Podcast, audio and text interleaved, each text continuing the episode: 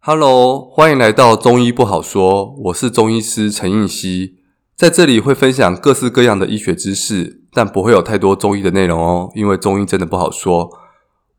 我们东方的大文豪诗仙李白喜欢喝酒，而西方的大文豪伏尔泰则是爱喝咖啡。他的咖啡瘾有多大呢？他每天都要喝四十杯的黑咖啡哦。可能是因为喝了大量的咖啡，刺激他的大脑，才让他这么如此文思泉涌。他的朋友曾经提醒他，别再喝这么多咖啡了，咖啡可是慢性的毒药。那最后伏尔泰下场怎么样呢？还不错哦，他最后活到了八十四岁。他年老的时候曾经开玩笑的说，咖啡的确是慢性毒药，不过它的药效还真是慢啊，能活到八十四岁。对十七世纪的人来说，可是很长寿的。到底咖啡是健康的饮品，还是慢性的毒药呢？我们今天就来聊聊咖啡。目前为止，有越来越多有关咖啡的研究。整体上来说，咖啡对健康是很正面的。研究发现，每天喝两杯咖啡的人，统计上能多活两年。咖啡能保护肝脏，降低肝硬化、肝炎的几率。并且研究证实具有减重的效果。咖啡因可以刺激平滑肌，可下降三成便秘的风险，而喝茶反而会增加便秘的风险。咖啡对痛风也是很好的，一天喝四杯咖啡的人可降低四成的痛风风险，还能降低第二型糖尿病、降低忧郁症的风险。咖啡还可以减少色素的沉淀，减少皮肤的光老化，对皮肤也是很好的。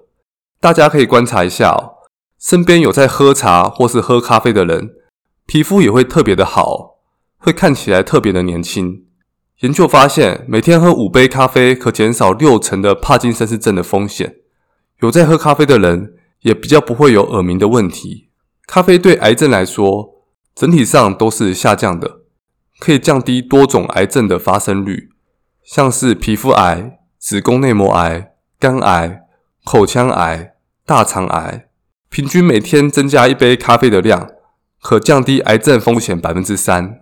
研究发现，咖啡因虽然会在短时间内升高血压，但具有耐受性，也就是长时间在喝咖啡的人，并不会造成血压升高。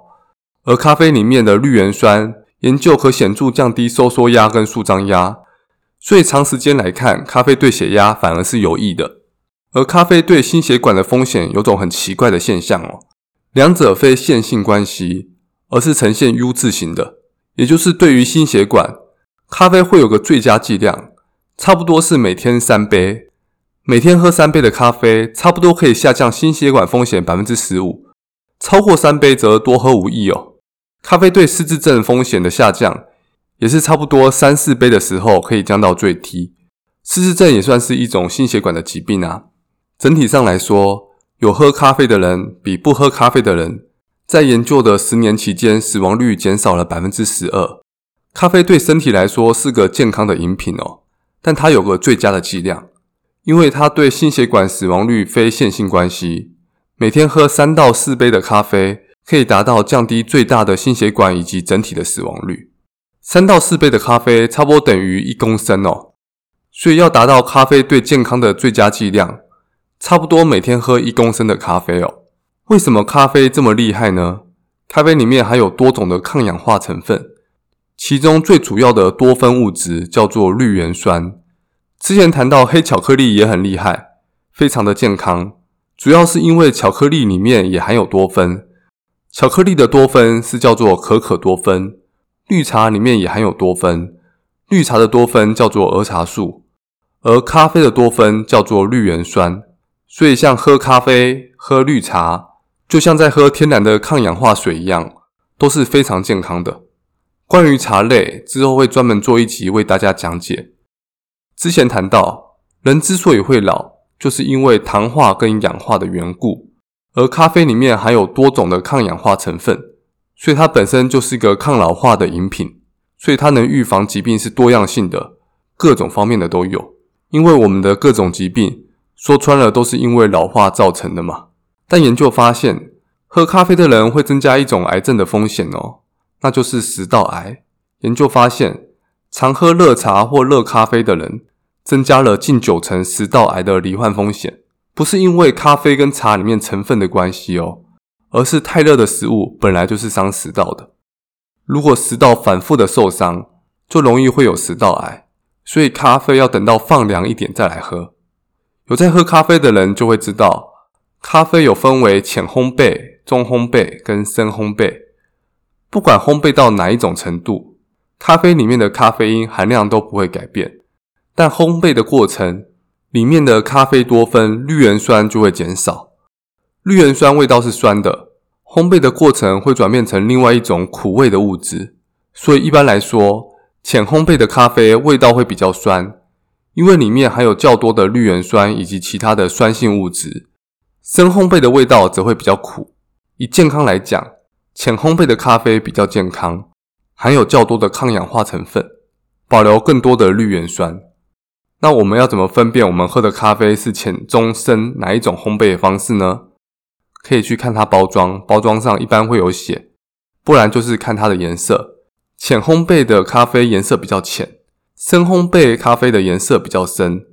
深烘焙的咖啡颜色会更接近黑色。所以有一种简单的方式哦，就是你去 Google 图片搜寻咖啡烘焙色卡，去比对你喝咖啡的颜色，就可以对应到浅、中、深哪一种烘焙方式。浅烘焙的咖啡是比较健康的哦。茶类也是同一个道理哦。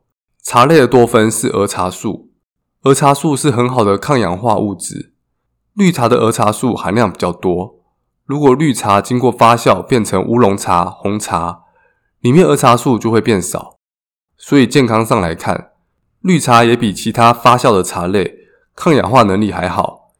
以健康来讲，挑选浅烘焙的咖啡以及没有发酵过的绿茶都是比较健康的。咖啡对于身体的好处，很多研究发现。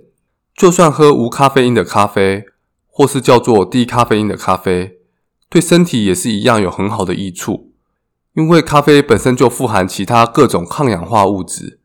那怎么样的人更建议喝低咖啡因的咖啡呢？像是喝咖啡会容易失眠的患者、小孩、孕妇、喂母乳的人，或是喝咖啡容易心悸的人，以及青光眼的患者，这几类人都比较建议喝低咖啡因的咖啡哦。低咖啡因的咖啡在网络上并不难买哦。低咖啡因的咖啡不完全是不含咖啡因的，而是透过一些方法可以过滤掉差不多原来百分之九十七的咖啡因。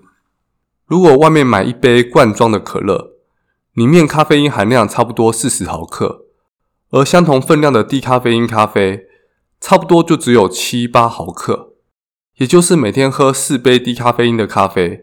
咖啡因的摄取量也小于一罐可乐哦，所以如果你喝可乐不会失眠，基本上一天喝四杯低咖啡因的咖啡也没有问题哦。另外，如果你是孕妇，研究发现，孕妇每天只要摄取一百五十毫克的咖啡因，流产的风险就会增加两成。一百五十毫克的咖啡因差不多等于一杯咖啡的量而已哦，喝一杯一般的咖啡就暴剂量了，所以孕妇是不能喝一般的咖啡的。而且咖啡因可以透过胎盘从母体进入胎儿，与胎儿脑部的受体结合。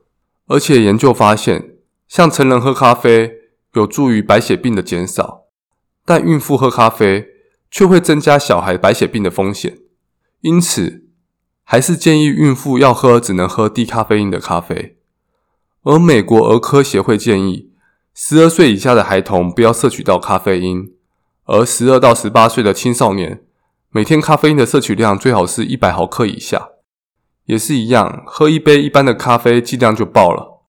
因为这时候是大脑的发育阶段，怕会影响小孩大脑的发育，所以孩童想喝咖啡，也是建议只能喝低咖啡因的咖啡。另外，有一种比较特殊的人群，也是建议喝低咖啡因的咖啡，就是青光眼的病人。研究发现，咖啡因可以刺激泪腺的分泌。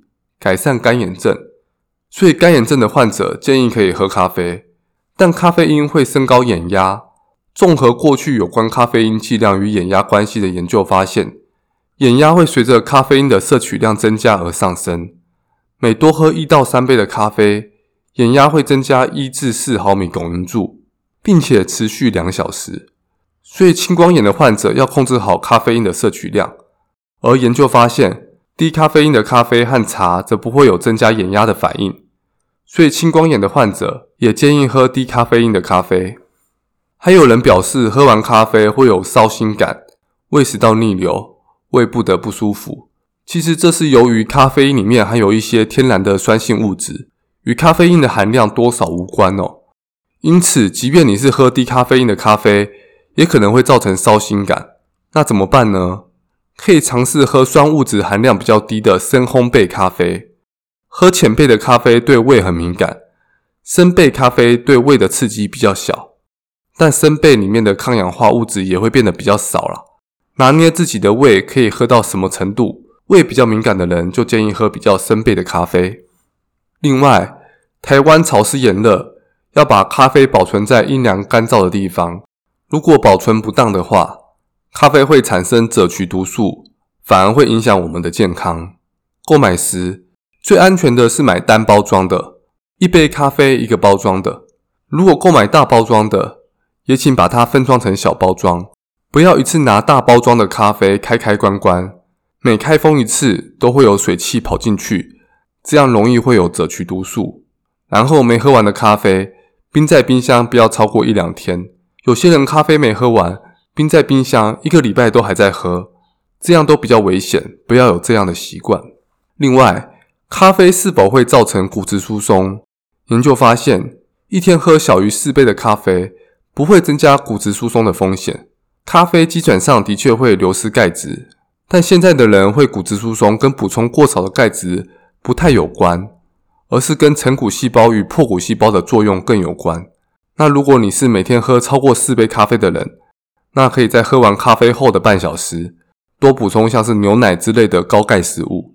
如果想喝杯健康的咖啡的话，尽量不要加糖或是奶精，可以加入绿茶或是加上肉桂这种天然的香料，都是很健康的，同时也会让你的咖啡味道变得更多样哦。